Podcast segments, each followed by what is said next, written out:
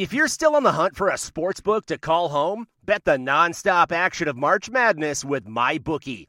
Enter bracket contests for a chance to take home prizes of up to $25,000 or pick from a huge selection of straight bets, props, and odds boosts. Whatever your style, MyBookie makes it easy to play your way and get paid. Sign up now and take advantage of our generous welcome offer to score a massive first deposit bonus of up to $1,000. All you have to do is claim promo code MADNESS50. But the fun doesn't stop there. Get up to the minute odds, free bets, and expert predictions to help you decide who to put your money on. The best part about MyBookie, you can bet on anything, anytime, from anywhere. Use promo code MADNESS50, that's MADNESS50, to secure your limited time welcome bonus today.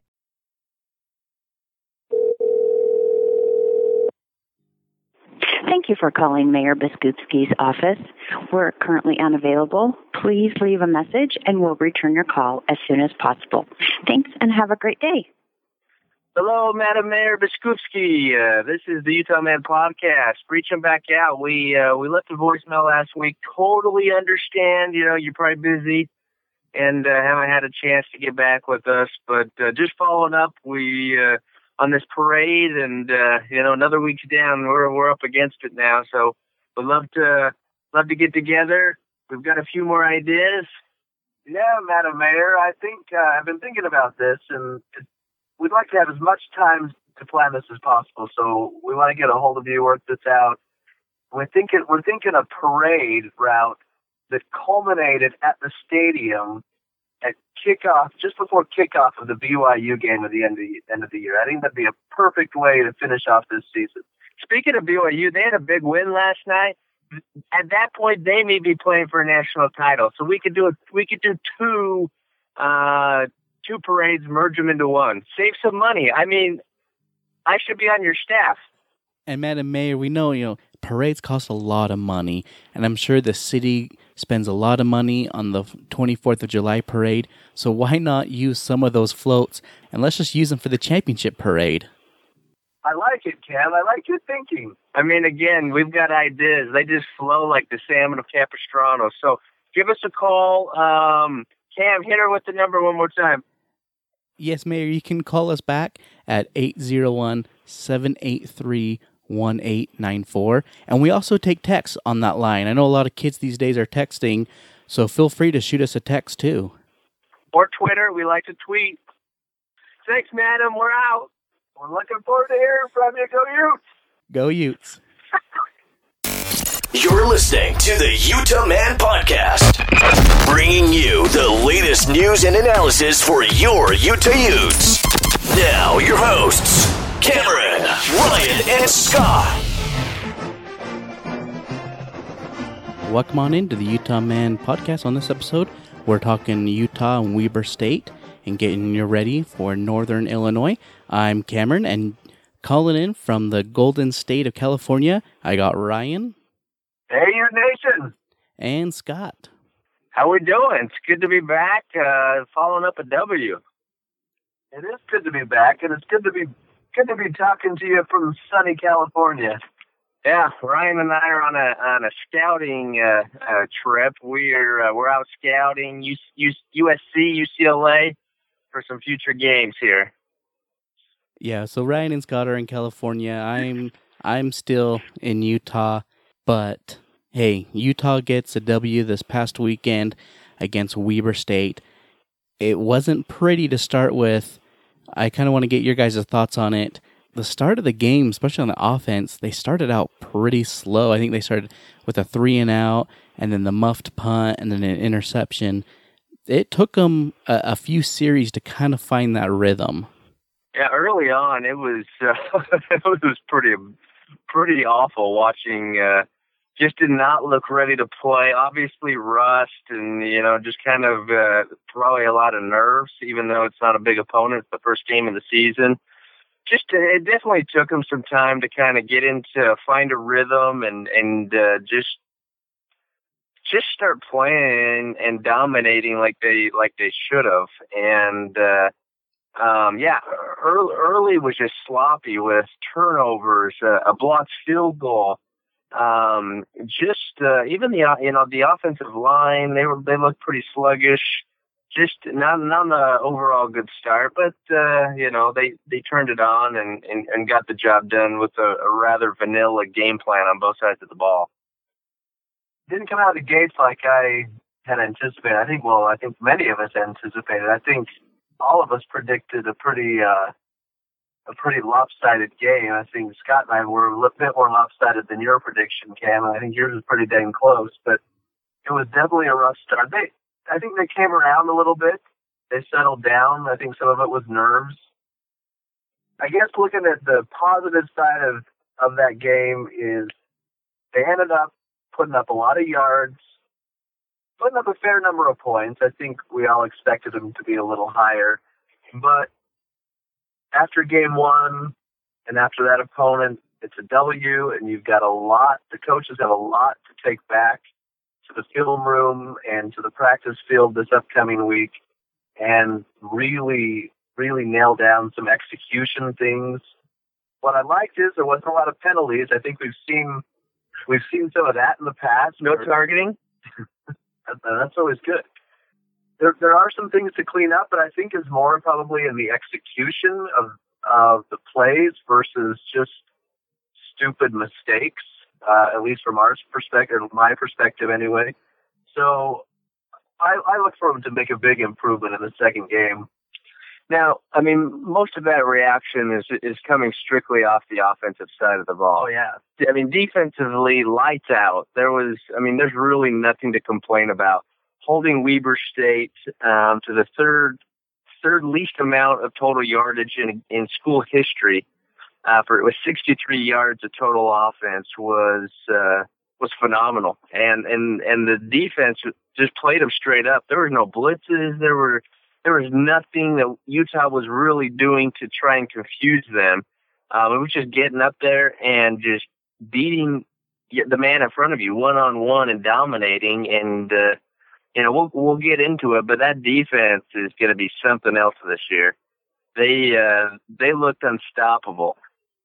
They held Weber one of fifteen on third downs, just flat out beat down on the defense. You know, Jordan Wynn talked about it on the last episode that really wasn't about the X's and O's, it was about the Jimmy and the Joes. Um, and definitely Utah had the playmakers um, there to, to, to stop um, Weber there uh, just to go back on, on offense real quick, even though it, it started out slow, I mean, they, they, did have by me, if you look at the stat chart, they, they did have a good game. Huntley 24 of 34, so he was right about 70% uh, for a little over 250 yards, four touchdowns. Uh, the one interception, he was hit on it, um, but still one pick. Uh, 12 different receivers caught the ball. I think that really stood out to me. And more importantly, we finally see some tight end action under Troy Taylor. That had to be the best game from tight ends we've had in over the year we've had with Troy Taylor. No, it was. I mean, as far as tight ends go, it's probably. I'm not even sure I can remember. You know, how long it's been since we've had you know consistent play from the tight ends over the course of a season. Maybe Ben Moa back in '04. Actually, that would have been '03 and uh, and obviously it's only one game, so we're we're gonna have to see if if uh, Kuithe and um, and Fotheringham and and the tight ends if they continue to show up and and can produce and make some catches. Uh, but it was good to see because those are two freshmen that uh, just came in, that caught the balls that were thrown to them, and the wide receivers they could not say that early on. They were not catching the ball. And uh, so, yeah, it, was a big step forward to see two young guys come in, make some plays, get get a couple TDs, and uh, and I, I hope that that's something that we see moving forward. Is we continually uh, utilize these tight ends um, across the board, especially if they can produce like that. Yeah, what I liked also is the with with Huntley's ability to he just spread the ball out. I mean, so many different guys touch the ball uh, between I think three or four tight ends, multiple receivers, the backs, and and he didn't he, he ran the ball a few times, but it it was in the right moments and I, he did what he was supposed to do. He didn't put himself in harm's way to risk an injury. And uh, in in the big scheme of the whole thing, they racked up the yards, they racked up points, they racked up a win. Um, I think one thing we probably should hit on is uh, is how dynamic Covey was in his first game back. I mean that that guy needs the ball in his hands a bunch of times because he just makes things happen. Well, and I thought Troy Taylor did a great job at getting Covey into the game early. I, I mean, really, in the first half, it was really Britain Covey and Zack Moss running the show. Oh yeah, I mean those those were the two standouts. I mean, obviously Mariner had a good game. Um, Moss Moss was exactly what we've all expected of him coming into the season. Uh, but Covey, coming off a two-year mission, not participating in spring ball, you know, I, I think we all expected him to still have a big season and and produce. But to come the first game and just, I mean, he dominated every ball to him. He catches. He he's making uh, he's getting YAC after every catch, and then just he brings that excitement factor. I mean, when was the last wide receiver at Utah that had that type of excitement? I mean, you you look at maybe Shaky Smithson, um, maybe a Kevin Dyson, Steve Smith. There's not Utah does not have some long storied history of wideouts that are just must see. And I mean, every time Covey touches the ball, I mean, he had two uh, two rushes for 64 yards, and one of those wasn't even intended to be a rush. He just uh, broken play that uh, on the on the end around uh, where he was going to pass it, it wasn't there, and he he turns it into uh, a huge gain, and and brought life to the stadium. So you know what he's producing on the field is one thing. The other the other aspect is the excitement level that he brings to the team and that he brings to the crowd overall. Yeah, Covey is just he was he was fantastic. I think more fa- fantastic than we probably had anticipated. But he that excitement Scott was talking about is is real because every time real and spectacular. Every time the ball is in his hands there is the possibility of something big or special happening. It doesn't always happen, but that possibility is there, which which is awesome and fun. You couple that with Zack Moss and his ability uh, to make something special happen when he touches the ball. I just think that makes this offense that much more dangerous, and also an offense that I think Troy Taylor has been envisioning uh, since he got here a year ago yeah, we just get Demari Simpkins to catch the ball. We'll be in great shape. Oh, don't get me started on that. I uh I don't know where I stand on that. Obviously, expected pretty big things out of him. I mean, usually if someone's willing to say prior to the season that they are not only the best uh, wide receiver in the in the conference but in the country, you you automatically put a target on your back. And and then everybody instantly expects greatness. And three three drops is not really greatness. Obviously you know i don't expect uh, that we're going to see that game in a game out. He he probably was pressing. He probably felt that pressure a little bit but it was definitely not a good showing. It, it kind of goes back to that less talking more you know let your actions do the do the talking for you hopefully he can regroup and uh, and be ready to go next week and uh, and, and start producing and because he's a threat and and he's got good hands. So it's it's it's not that he's forgotten how to how to catch a ball but uh, it may it may have been a little bit too much uh, pressure on him uh, based off of uh, you know what he said and the pressure he put on himself but uh, th- th- there's so much talent along the wide receiver group that uh, I don't think we're going to see that type of performance uh, very often. No, we get, and you look at uh, the as a the wide receivers as a whole. I mean, we are deep. Solomon Enis had a, had some great catches uh, later in that game. Jaylen Dixon had that great down the field catch, and that was that was actually from Jason Shelley, which was a heck of a pass right after shortly after he entered the game. Uh, Quarterback controversy. Whatever. but but the wide receivers are deep, and and you know we give Simpkins a hard time because of what he said, and I think he'll probably come around, but they are deep, and I, and I think the possibility is could be pretty fun to watch these guys this year. Well, and hopefully with the offense that it was maybe just nerves first game. Um, even though it was Weber, I, I, think maybe you know being younger guys and, and coming into a role where people are expecting them to not only compete but possibly win the South Division. I don't know if that played a factor into it um, with the first game jitters. So hopefully they got um, out of that and, and the offense can can kind of build on, on what they did this first game against Weber and move forward. Uh, before we go into the defense, I want to let you know that we are brought to you by Farmers Insurance. For protecting your home, vehicle, and family, look to Farmers Insurance. Call Scott Omer at 801 307 4046. And you know, we say that every week uh, with uh, Mr. Omer and his uh, Farmers Insurance. He is our agent, all three of us. Uh, if you haven't had a quote done in, in quite some time, just just call Scott up and, and he will definitely you know see what he can say for you on on auto insurance, home insurance. He'll take care of you. So the defense, holy cow! We've, oh, I mean, we mentioned it, lights out. I mean, we'll just run through it real quick again. They held Weber one of fifteen on third downs. Uh, they only threw five of twenty-two for thirteen yards. Um, you know, held their offense about sixty yards for the game. I guess the one blaring stat, and Whittingham called this out, is zero takeaways by the Utah defense.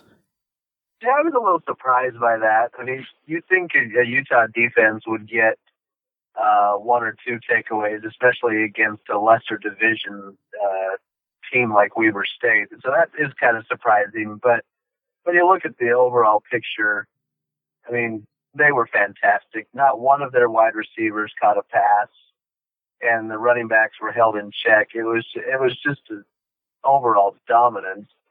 But I'll tell you what, we we've seen Chase Hansen play now. This is his fourth year, and we all know what he's capable of. But I think moving him to linebacker was fantastic. Watching him close on the quarterback a couple of times and just laying him out. I'm surprised that quarterback lasted the entire game. It was something to to watch. I mean, just that defense overall. I mean, a stat you don't see very often. Typically, your linebackers you know, they are your leading tacklers. Um, not not not on Thursday night. 68% of the tackles were done by the defensive line, which is un, absolutely unheard of. Usually, those guys are they create some havoc and they uh, they have to take on blocks and allows those linebackers to come and just uh, eat up and just have double digit tackle games. Chase Hansen ended up as good as he played. He had three tackles because there was nobody to tackle. The defensive line was getting everything. It was, I mean, it was a dominant performance by both the tackles, by the ends, um, just uh, overall, just an outstanding performance. Obviously, you're not going to overwhelm every opponent like they like Weber State, but you know, they were technically they were sound. Um, just there's nothing else to say. They were absolutely dominant. You match that with the secondary that we have. Again, it was a young quarterback from Weber State making his first start, but not a single wide receiver caught a pass. Great coverage by the secondary. Um, you know, to Ryan's point, Chase Hansen, Cody Cody Barton both played well. Um, there, there's not there's no critiquing. There's nothing that you can look at, I think, from that game and go, well, we're going to have to work on that. Absolutely dominating performance. And that, again, that was with a vanilla game plan. There was no blitzing, you know, pretty just playing straight up out there. And uh, when, when uh, Scalley tries to start uh, um, changing defenses and disguising coverages and bringing different blitzes from all over the field, that's when it's going to be real exciting uh, to see kind of what this defense is capable of. Uh, great point, Scott, and I and I agree. I think it was a, a total domination, and really, yeah, it was Weber. It's you know a lesser program in as far as an FCS school, but that's what that's what you need to see, and that's what we should expect with a P5 team playing um, a team at, at, that level. You know, uh, one one thing I really want to hit with you guys is special teams. Uh, some of it looked phenomenal, and other parts of it really left me scratching my head. What what were you guys' over thoughts on the special teams and what you saw? I mean, the, towards the beginning, it was a little. Well, I guess the, when I say I was going to say a little rough, but I think the only thing rough was the blocked field goal. Well, I, I think what also was rough, not to cut you off, but was the uh, half the stadium did not understand the new rule of fair catching on a kickoff because uh, poor Blackman he uh, he gets booed the first two the first two kickoffs. Everyone's wondering why he's taking a fair catch, but uh, little rough start I think for the fans too. Good point, but uh, we got the missed field goal, and then he had the muffed punt, which wasn't Covey's fault. Uh, Guidry Guidry didn't get out of the way and kind of got pushed into him. But but that I think it, it kind of later in the game it took care of himself. Gay had a couple of field goals, um, and then of course Wishnowsky had uh, some really good punts. Uh, plus he had the fake the fake punt that turned into a first down. And I was still wondering if that was a called fake punt or if he just saw saw an opening and and made it happen. Do you guys know? It, uh, I didn't hear for sure, but it looked to me, um, and Whittingham did comment post game that he's got the green light. They teach him um, what to look for, um, and but he's got the green light to to make any decision like that when he sees it. And so to me, it sounded like he, he saw it um, and decided to do it himself. But if you look, I mean, obviously he gets around the first guy, and then he's got a linebacker just waiting on him, and he kind of just puts a move on him and just just accelerates and just blows by the guy. I mean, that's that's like a running back move. Yeah, he's fast. He's, he's pretty quick. And that, uh, yeah, that was. I mean, good momentum. And and the thing I like about that, instantly, Washington has to prepare for it in two weeks. They're they're going to have to prepare. If anything, maybe it'll maybe it'll uh, force them to be pretty uh, pretty conservative on their punt coverages and and not going after any blocks with the, the threat that he he may pull one down and and run uh, run for a first down. So also, I love it. It also le- limits your blocking on what you can do on a punt return when you got to have guys stay home for that. Yeah, exactly. Yeah, exactly. I I think it was great. Uh, Matt Gay, uh, you know, pretty uh, pretty reliable as we became accustomed to last year. Other than that first block kick, um, but man, I think part part of the best entertainment was pregame at halftime, watching him kick field goals from 65 yards out. They were flying through the uh, flying through the uprights with plenty of distance. It was like watching an NFL kicker warm up. Yeah, he's he's got. A, I don't know why he was not doing kickoffs last year. He he casually just walks up to the ball and it flies out of the back of the end zone. I mean, uh, he's he has got a leg that uh, will give him an opportunity at the next level. But you know, overall, there wasn't a whole lot to do as far as punt coverage. You know, I, I'd give I, I'd give uh, obviously you know we want to break it down. I'd give I give special teams probably a A minus B plus. Defense is an A. Offense is probably a, a B, I would say. But uh, overall, good a good first game you win comfortably, you got some things to work on, and what does Whittingham say every year? You know, some of the biggest progress happens between uh, weeks one and two. So um, it'll allow them to focus on some things with the offense, and hopefully, you know, just take a little step forward, start getting some confidence for for them, and uh, and uh, have some momentum as we head into uh, the Washington game. So Scott, you bring up uh, you know, the, the, biggest changes week one to week two. Uh, so this week, Utah is traveling out to Illinois to take on uh, the Northern Illinois Huskies. Uh, I did watch their game this past weekend against Iowa, uh, and I actually came away pretty impressed with them. Uh, they they run a spread offense. They're kind of an up tempo team. They don't do a lot of huddling. Their quarterback Marcus Childers started last year as a, as a redshirt freshman. He won uh, the freshman of the year in the MAC. He's a pocket passer, but he's pretty athletic. He had a, a couple good runs um, against Iowa.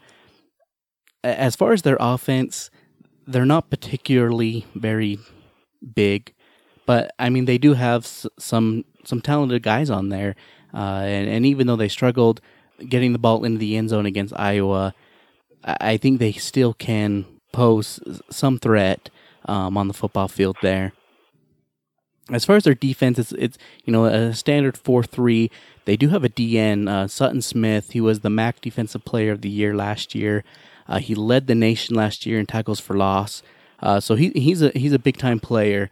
Their defense uh, actually was really good last year against the rush, and I thought against Iowa uh, they did really well. They hung with Iowa up until the middle of the third quarter, and then I think the gas just kind of ran out of them. The, I thought they played very assignment sound. Uh, you can tell they're very well coached, uh, and so I think those teams, if you overlook them or if you don't come prepared, um, they they can beat you. They they can sneak up on you and beat them and beat you. They they have that much talent that they can do that. Yeah, I mean they they've proven in years past. Obviously, each year's a different team, but uh, in years past they've they've had some pretty significant wins against some good competition. And I think from them, you know, this game is, is, is probably circled on their schedule. It's not often that Utah or a Pac-12 team is going to go and play at their stadium. Oh, this is the you know, so this is a big. This is the first Pac-12 team to ever go there. Yeah, I mean, so it's it's it's a big deal for them. Uh, you know, even from the fan base perspective, you're going to have kind of an environment where they're gonna they're gonna become they're gonna be ready to play, and they're gonna have a hostile crowd, and uh, and uh, they're gonna want to win this. So I expect that we're gonna get their best shot. Yeah, they they didn't have all that impressive stats against Iowa, um, but uh, again, you know, it was their first game as well. I, I look at it. This is definitely a step up past Weber State as far as talent and just overall strength of their program. Um, but again, it's probably one of those as as long as we don't have too many first quarters against them, and and just have these mental errors and just lack of lackadaisical approach. If, Utah shows up, the talent, the the power, the length is going to take over, and it's just going to be. Uh, one of those one of those where we can go in and get the job done. That that's that's what I want to see out of this game is Utah get the job done and get some momentum heading into conference play. That's that's that's the only thing I really care about is just getting some momentum and getting some confidence for uh, for the following week. Yeah, I was just looking over the stats uh, NIU stats from last week and kind of compared them to Utah stats from their first game. Something that that I think is interesting to watch for is Utah's rushing attack. We put up 294 rushing yards against Weber State, and Northern Illinois gave up 209 yards rushing uh, in their first game. So I, I think Moss may be due for a big day. Ryan, I think you make a great point. I think Moss uh, should be able to have a big game against them. Uh, like I said, they're they're not a particularly big team, um, and so as a fan, I love it when Moss gets the ball and just kind of run over dudes. And so I hope we see that uh, this week as Utah travels to take on Northern Illinois. All right, so now it's time for our Pac 12 and 12, and that's brought to you by our sponsor with Doubletree Suites by Hilton in Salt Lake City. They're located at 110 West, 600 South, 801 359 7800, and they are the preferred hotel by Pac 12 teams when they come in to play the Utes. So I think this week in the Pac 12, there were some exciting games, um, a lot of up and downs for the conference. Uh, so let's just hurry and quickly run through those games. Uh, San Diego State traveled to Stanford. Stanford won 31 to 10. Really interesting for me is Love only had 18 carries for 29 yards uh, you know, as a Heisman hopeful, that's not really how you want to start a season. When I saw that, I didn't watch the game, but when I saw that stat the following morning, that really surprised me. I wondered if he had, gotten hurt because that that shocked me. kind of the game of the week: Washington versus Auburn. Of course, Auburn won twenty-one to sixteen. Uh, Jake Browning didn't particularly look good as well. Uh, he 18 of 32 for 296 yards. So I mean, not a not bad numbers, but I think a lot of his completions, the wide receivers really helped him out in those. And I think a lot of people were surprised because you know Browning's senior year quarterback didn't look like in that first game he took that step. I think a lot of people were anticipating. No, and and that was kind of the unfortunately what I somewhat expected out of this game is Washington. You know, they'll be competitive, but just probably not enough to get the job done, which is ultimately what took place. So, a little, a little unfortunate. The the thing that's frustrating as a member of the Pac-12 is, you know, the national media is already saying, well, uh, you know, Pac-12's chances at a playoff may already be gone one week into the season. It's just ridiculous that. uh you know, we don't get the same benefit of the doubt uh, as a lot of other teams and a lot of other uh, a lot of other conferences. But I guess it really comes down to is we've got to take advantage of those opportunities and win some big games. And Washington just hasn't been able to do that, uh, at least consistently, um, on that big stage. Uh, so it will be interesting to see what the Pac-12 can do, losing that marquee game for the conference in Week One. Uh, Washington State uh, took care of business in Laramie, forty-one to nineteen. I thought that was good, especially because on game day, all of them picked Wyoming to win that game, I believe. Uh, so you can never count Mike Leach out, and they have some wacky formations on there. I don't know if you guys saw, but they had everyone lined up on one side of the ball, and wide receiver snapped it to a running back. It was really weird. I think Leach called it his big gulp offense, and he, he said he's got more to come for this season. So I mean, it's always entertaining when Mike Leach is around. Uh, USC took on UNLV and they came away with a victory, forty-three to twenty-one. But UNLV hung with them, uh, especially you know in that first half. Cal took business at home, took care of business at home with North Carolina, winning twenty-four to seventeen. Oregon State just got blown away by Ohio State, seventy-seven to thirty-one. I'll fully admit I was dead wrong when I said Oregon State might make it a little interesting with everything going on with Ohio State. Oregon State just got boat raced in that game. Yeah, you never you never want to be on the wrong end of a team scoring seventy plus points. That's just never good. I, I will say though, uh, Blount came in uh, for Oregon State at quarterback um, and, and, played well, or as well as you can when you when you lose by forty plus points. Uh, UCLA lost to Cincinnati 26 to 17 in Chip Kelly's debut as the head coach of UCLA.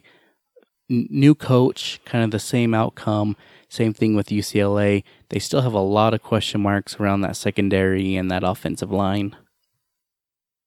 That's a that's a that's a rough way to start your season at home under a new coaching uh, coaching staff, new head coach with with pretty pretty high accolade. He comes with pretty high reputation for being a coach that can put a lot of points on the board. And you score 17 in your home debut. That's that's a rough way to start the season. Well, and I mean to be fair, he hasn't had a chance to really get those uh, underlying recruiting lines set up to to pull in recruits illegally yet, and so it's going to take some time for for him to for those things to take hold and him to get those players into the program.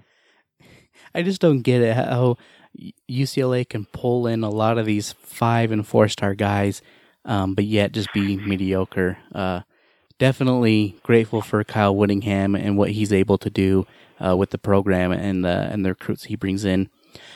Uh, Oregon beat Bowling Green fifty eight to twenty four. No surprises there.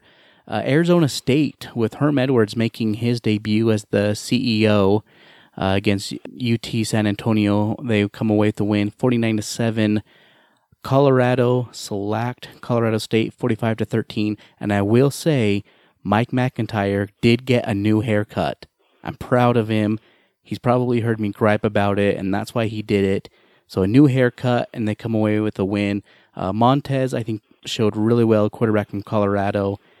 You know, he might be up there as, as one of the better quarterbacks in the league this season. And then the last game. What what what what what, what before we move on, before we move on, Cam, what would you consider? What's his style of new haircut? I didn't I didn't get to see it. I mean, are we talking like? Did Oh. he get? I mean, is it is it like a Dumb and Dumber? Put a bowl on the head? He's finally he, Did he frost his tips? no, he's got some Did he get steps? he's got some product in it now and kind of flip up the flip up the front a little bit. It doesn't look Wait, like is it, it still doesn't- pretty long, or did he? Tr- No, it's did he trimmed trim up. it? It's kind of trimmed. It's it, it it's it looks nice. It's trimmed up. I mean, is it is it like Macklemore? You know, the what the kids are doing, shave the sides and got the little wave on top. See, I know you guys are making fun of me, so I'm just gonna move on. but Mac McIntyre, good job on the haircut and and good job on the win. And the last game, BYU goes into Arizona and shocks everybody, twenty-eight to twenty-three. Khalil Tate, seventeen to thirty-four for 197 yards, only eight carries for 14 yards. I don't know why he wants to become a pocket passer. He doesn't want to run. Everyone was blaming Sumlin uh, during the game on social media, and after the game, Tate said pretty much that it was his decision that he he wants to throw. I don't know if I buy that, but honestly, that Arizona team looked bad. They have so many problems. I mean, you have offensive linemen that are running into each other when they're trying to pull. It doesn't make any sense down there. I maybe they figured out throughout the season, but they did not look good. What I don't understand is, I mean, if you're going to, whether it's a coach's decision, whether it's Khalil Tate's decision to become a pocket passer and to throw the ball and limit his running, then basically you've got Brandon Dawkins again. Because Khalil Tate, if you're relying on him strictly for his ability to throw the ball and be accurate and complete passes, you're done. They are not a threat in the South if you are going to eliminate his biggest strength and his running ability. Oh, He was awful. He looked like he was playing in the backyard with his buddies, and every it was like flies up every other time. But you can't he you can't he can't be accurate with a high percentage when you throw the ball down the field that many times. oh, they were going for a home run And- ball every single time. I, I it just didn't And- make and- any sense. No, it didn't. And, and and again, some of that may not be completely on him. Some of that's probably play calling and and uh, you know, obviously, overall, it was just not good. I I had no idea what Arizona was trying to accomplish. I mean, you hear it all all the time. Kyle Whittingham says you have to have an identity. You either run the ball, you throw the ball, or you're balanced. There was I didn't have any clue what they were trying to accomplish out there. I mean, their, their offensive line half the time didn't look like they knew what they were trying to. It's a good win for BYU as far as the stage, what they went through last year, and uh, to get to one and zero when they're eleven point dogs. But Yeah. it was not an impressive win when you look at the performance Arizona put up. It was awful, awful. So jumping into week two, looking at the Pac-12 schedule, uh, kind of jumping, going back a little bit to what we talked about earlier, how the the, the media jumped on and said the Pac-12 lost some games and kind of maybe eliminated itself from the playoffs. Looking at some games this week, it could be ugly for the Pac-12 again. You've got Arizona going to going to Houston, and if they play like they did uh, against BYU, that's another loss for them. UCLA is going to Oklahoma. Oklahoma was clearly dominant in their game, and UCLA didn't look The, good. the question on that is how much will you should I lose by? Yeah, exactly. And you've got Colorado going to Nebraska. Uh, new new coaching regime there at Nebraska. Colorado's looked decent, so that could be a good game. I don't know, but that, that could possibly be another loss for the Pac-12. Cal's going to BYU. BYU looked a little better than I think some of us anticipated. So, I, but I don't know. We we saw them play against a horrible Arizona team, so who knows what they're really up, what they're really going to do But it's their home opener. their home opener. And then you've got uh, Michigan State going to Arizona State. Michigan State didn't look great against Utah State. Utah State had a chance there at the end, but Arizona State looked pretty good in their home opener. So there's there's some possible Pac-12 losses again in week two. I don't know what to think. Yeah, so uh, definitely some some big games coming up in in the week. Uh, as we like to do with, with ending this segment out, is kind of pick three games and kind of pick winners. Uh, we keep a running total. So last week, uh, Scott went two and one, and Ryan and, and I went one and two uh, in those weeks. So thanks a lot, Arizona. Thanks a lot, Arizona. Under 500. Under 500. This week, Ryan, you're going first. So USC at Stanford. Who do you got winning? Wow, I don't know. Uh, top 15 matchup in week two, Pac-12 openers uh, at Stanford. But did you see that home field advantage they had against San Diego State? That was that was fantastic. They had um, tens of fans there. uh, I think I'm going to go with USC. I'm actually going to go Stanford on this one. Uh, I think maybe they, I think they were kind of maybe looking a little over San Diego State, uh, looking at USC coming up, uh, and I think Bryce Love after his week uh, this past week, he, will step up and have a great game. Scott, where are you going? I'm going to go with Stanford on this as well. For the very reason is USC uh, gave up over 300 yards on the ground last week to UNLV. Let me repeat that. They gave up 300 yards to UNLV. And Bryce Love is is coming to town. So I I think uh, I, I wasn't overly impressed with Stanford in their home opener um, either last week, and um, but I but I I'm not all that impressed with USC. I think Bryce Love breaks out of it, and I think he has a big day and gives uh, Stanford the win. And Vegas also likes Stanford in that one. So I think, Scott, you and I will be right and Ryan will be wrong as usual. Uh, the next game, Colorado's going. As usual. Wait a minute. What's his usual stuff? You and I have the same record. Colorado's going uh, at Nebraska. Nebraska's favored right now in Vegas by about four points um, as the opening line. Ryan, where are you going? Uh, it's a tough one again. We don't have any. We haven't had a look at Nebraska yet, but uh, with Frost going there to coach, it's a hyped up game. I think uh, I think Nebraska squeaks one out. Yeah, as much as I like uh, Mike McIntyre's new haircut, I don't think it can help in this game like it did last game. So I'm taking the Cornhuskers. Scott, this is a tough one. I, I'm going to go Nebraska as well. Colorado has looked better than I thought they would so far, but Colorado State is absolutely abysmal, and so I don't think we can really put too much weight on that last game. Um, I'm gonna go. I'm gonna go with uh, Nebraska as well on that, even though it is they're, they're starting a uh, a true freshman, um, so they're gonna have some growing pains. But I'll, I'll I'll stick with it. I'll go Nebraska. And then the last game is uh, the Cal Bears traveling to BYU. BYU opened up as a two and a half point favorite against Cal. Ryan, do you like the Bears or the Cougars? I think it'll be a close game. I think uh, BYU's got a little bit of momentum and on their side and coming off of that victory against Arizona. So I'm going to go with BYU squeaking out at home. So I think Vegas has this dead on. I think it's going to be super close.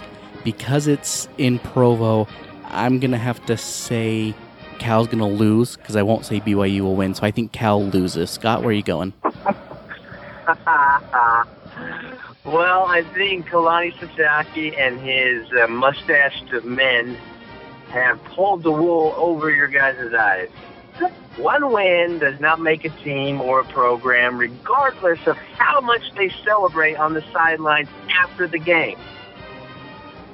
I'm going with Cal because the Pac-12 needs this win. I'm going with Cal.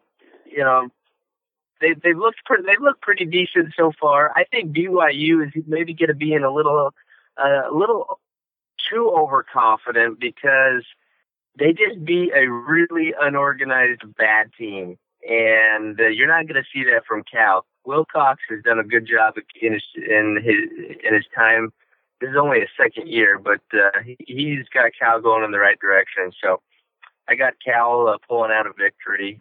That's how I see it. I I don't uh, I don't I don't think BYU gets this.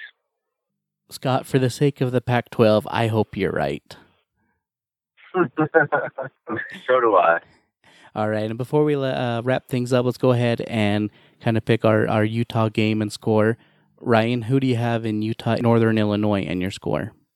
I go with the Utes, of course, and I'm going to say Utah wins 48 to 10.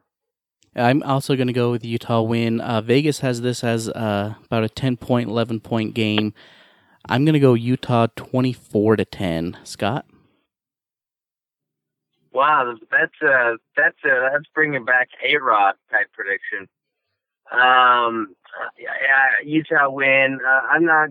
I'm going to be probably kind of in the middle, both of you and Ryan. I'm going to say a 37 to 17 win for the Utes. All right, so that will do it for our episode this week. Ryan, where can people find you on Twitter? At Drum and Feather. Drum, the letter N, Feather. Scott? Uh, you man underscore forever. And you can catch me on Twitter and Instagram at Utah Man Podcast. And you can always find us on iTunes, Stitcher, Google Play, anywhere there's a podcast, we're on there. And you can always go to our home at UtahManPodcast.com. And hopefully Utah gets a big win over in Northern Illinois this week. And go Utes. Go Utes. Go Utes. We'll be till I die.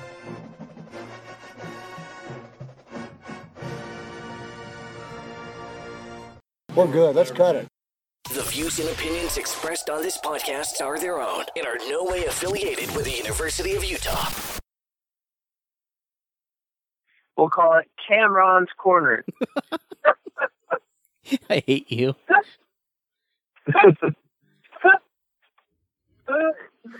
Come on in, friends. Come take a seat. Let's listen to Cameron. This is Cameron's Corner. Hello, friends. I was kind of hoping since you were in California there wouldn't be any singing or making fun of me. Cameron, you know, you know that we do it because we love you.